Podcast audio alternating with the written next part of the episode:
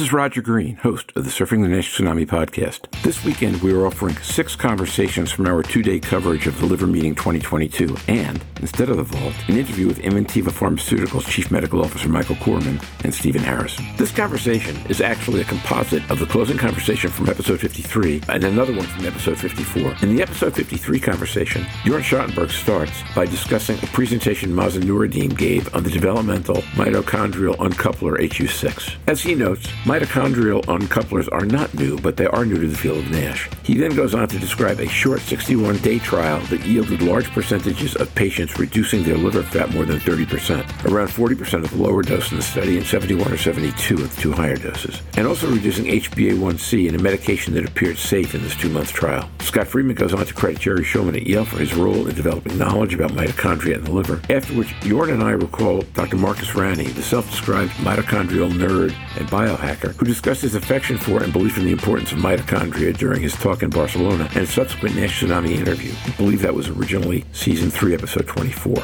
As the conversation wraps up, Jorn raises the idea that a mitochondrial uncoupler might be a short term induction regimen at the start of a longer therapy. And Scott notes that the idea of induction therapy versus maintenance is gaining traction in NASH. The second part of this conversation comes from my discussion of the Regenerate trial in episode 54. Regenerate being the phase 3 trial from Intercept for obeticholic acid in non cirrhotic NASH. Professor Arun Sanyal presented a reanalysis of results as the last Monday late breaker. I described the change in pathology reading methodology from the original analysis, in which the entire de- slide deck was distributed randomly between two readers, each of whom read half, and the more modern consensus approach here with two readers each reading every slide separately, trying to achieve consensus and seeking a third party for adjudication when not possible. If adjudication wasn't possible, slides were not used at all, which might have happened, it sounds like 10 to 15% of the time. I then discussed what I consider to the important elements of the results better resolution of what now appear to be transitory LDL elevations as compared to long term safety challenges, a slight drop in the placebo performance and increase in the high dose performance that makes the higher dose look roughly three times more effective than placebo instead of the twofold in the old analysis. From here, Stephen Harrison comments on the larger, vastly enhanced safety database in the study, and Sven Francque notes that the study suggests there may be significant benefit in halting progression, even in patients that do not regress. With over 7,000 on site attendees and tremendous amounts of positive energy, the Liver Meeting 22 produced exciting presentations, fantastic debates, and searing insights. So sit back,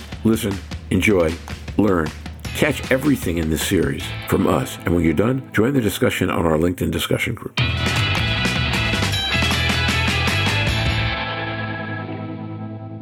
Jorn Schattenberg.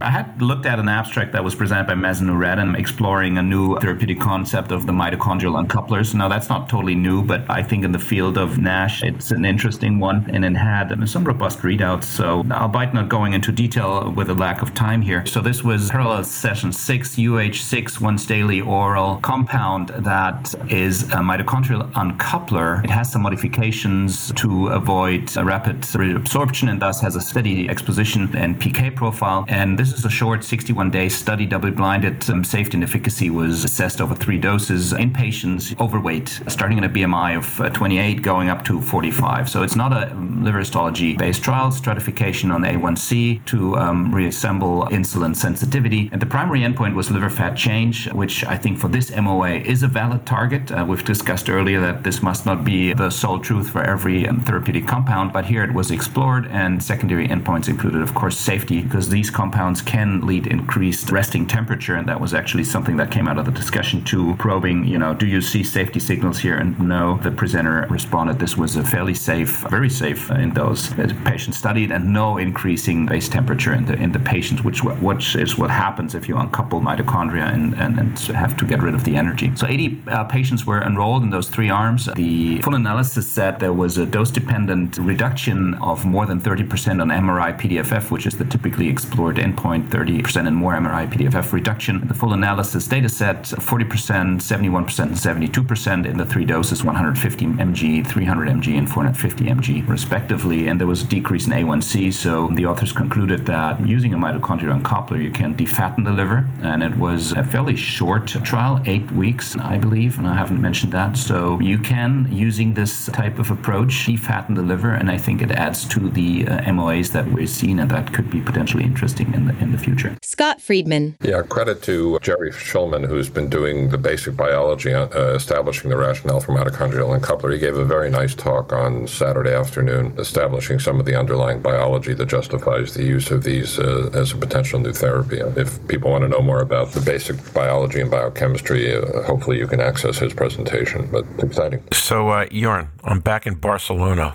listening to Marcus Ranney talk about going to a costume party when he was 20 years, one years old as Mito Man because he decided to describe himself as the all-time mitochondrial nerd. Now he's going off in a completely different direction with that, but I intend to send him a note on this paper and get his reaction to it because it strikes me that it's aligned with a lot of what he's discussing that consumers and high-impact athletes and all those people should be looking at for themselves. Yeah, it's funny you mentioned that. I had thought of him too, and the way he uh, tries to descale it is that he biohacks himself. Now I think that's a modern word of uh, you know lifestyle changes, and it could be an additional aspect again. If you have a lifestyle change you want to support in the first four to eight weeks with a mitochondrial uncoupler, then take that uncoupler out. I'm not sure you want to be on a coupler for the rest of your life. You know, it's something where you have comes in disease dependent, stage dependent treatment, then take it out again and see where you end up. Well, that is a concept that I think has been raised in different contexts of effectively an induction therapy of one sort or another, followed by a maintenance therapy. So I think you know maybe it'll be the uncouplers that are the induction, maybe it'll be other metabolic therapies. Part of the discussion that centers around how you give the drug. And so, for example, there are drugs that are going to have to be injected, either sub-Q or even IV. And for drugs like that, long-term compliance is going to be challenging. But if you can get a patient in the right direction and then maintain them with oral therapies, uh, in principle, that would be very appealing. So, Jorn, let's remember the next time that we have Mazen with us, uh, which will not be at this meeting, we do a three-minute detour and ask him about HU6 because I, I would just love to hear his take on it. I'm going to summarize at a very, very high level. They're up to 2,500 patients. The data that Arun reported yesterday yesterday was based on a change in the re- the reader for the 2019 trial. They had two readers. They randomly assigned uh, slides to one or the other. For the 2022 version, they used the consensus method, right? The, the same kind of thing that Stephen was describing before, uh, with the idea that if they couldn't adjudicate, they threw out slides. One of the things that I think Arun said yesterday, if I if I heard him correctly, is that 10 to 15 percent of the slides wound up they couldn't get aligned on them, and they wound up not using them. Did I understand that correctly? It was 10 to 15 percent that went to adjudication. I might have gotten that wrong. I was a little confused about that that? I think that was more of a gestalt answer. I don't think he knew the, the exact number, but there was a percentage that couldn't be interpreted. Yeah, and, and that percentage, I mean, we do not want to lose that data, right? So, patient gave the liver tissue, they underwent the trial, and that's where we need to augment uh, the reading by two or three histopathologists who can't agree using some technology that brings us to a robust and final score. Uh, that's my thought. I agree, and I was struck by that number. But one of the things I was struck even more by was what the effect of the number was. So Stephen has argued forever that placebo response rates are the thing that might be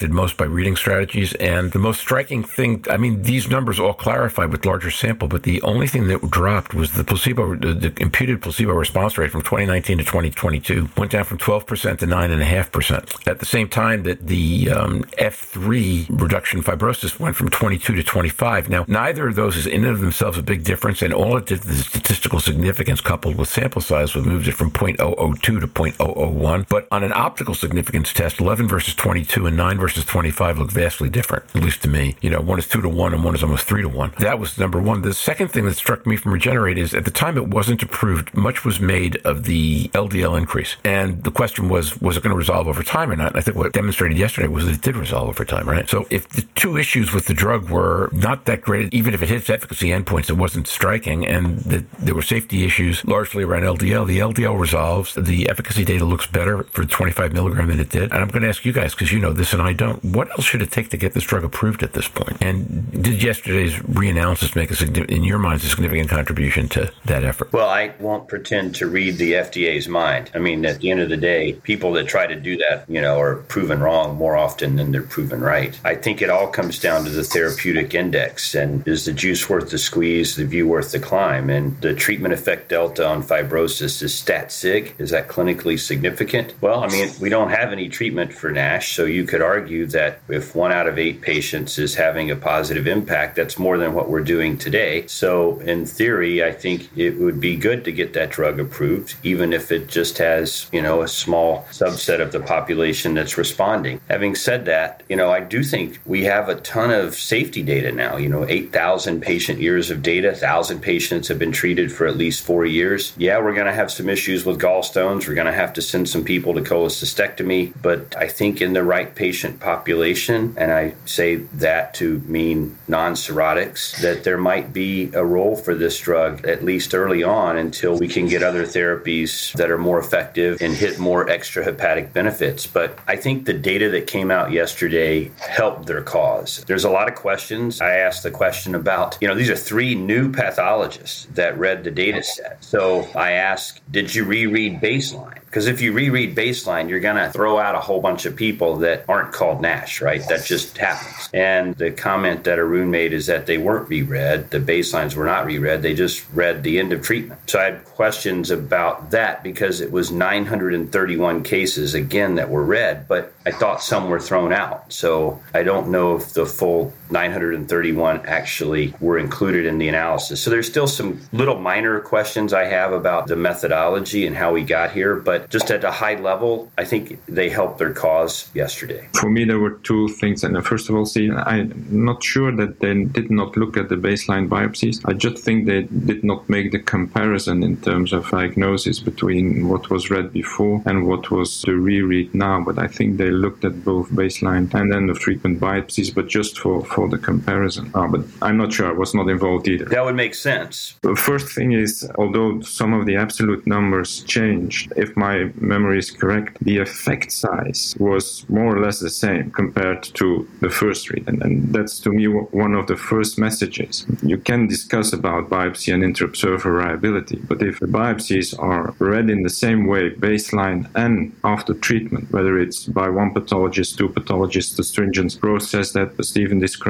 for the Akero compound, or whether it's even a machine learned approach, that the important thing is that they are read in the same way, and then you end up with more or less the same effect size. And you might have differences if you just make cross sectional comparisons and, and diagnostic comparisons cross sectional. But if you compare pre and post treatment, you end up with the same effect size. So that's quite reassuring and quite substantial support for their cause, but also for other histological readings. and it's also for uh, Stephen, you, you have very compelling histological data with the Akero compound. But I think this kind of analysis also helps reinforcing that these data are reliable and important data, and we should not always question the liver biopsy if we have a stringent process to analyze the biopsies in the same way pre and post treatment. And the second point is indeed, I think, with the fact that you have an impact on fibrosis regression that is confirmed. But if you look at the overall picture with those that worsen and stabilize, you, you get again that this compound helps you to slow down the progression of the disease. And it's not always powerful enough to have fibrosis regression, but another bunch of patients have a benefit by just halting progression of the disease. So as long as we do not have very effective other compounds that can help us uh, improve that condition, I think this would be really a valuable asset to, to treat our patients and at least halting disease progression. And now, back to Roger. We hope you've enjoyed this recording. If you have any questions or comments about the content of this conversation or the entire episode, please send an email to questions at surfingnash.com. We'll be back next Wednesday evening with a wrap up episode taking a look at some of the highlights of the meeting from the perspective of folks we may not have heard from yet, including Will Alazawi, who's been with us once, and Ron Costera, who's never been with us before. It's going to be a fantastic session. Till then, stay safe, surf on. Look forward to seeing you again next week on the podcast. Bye bye now.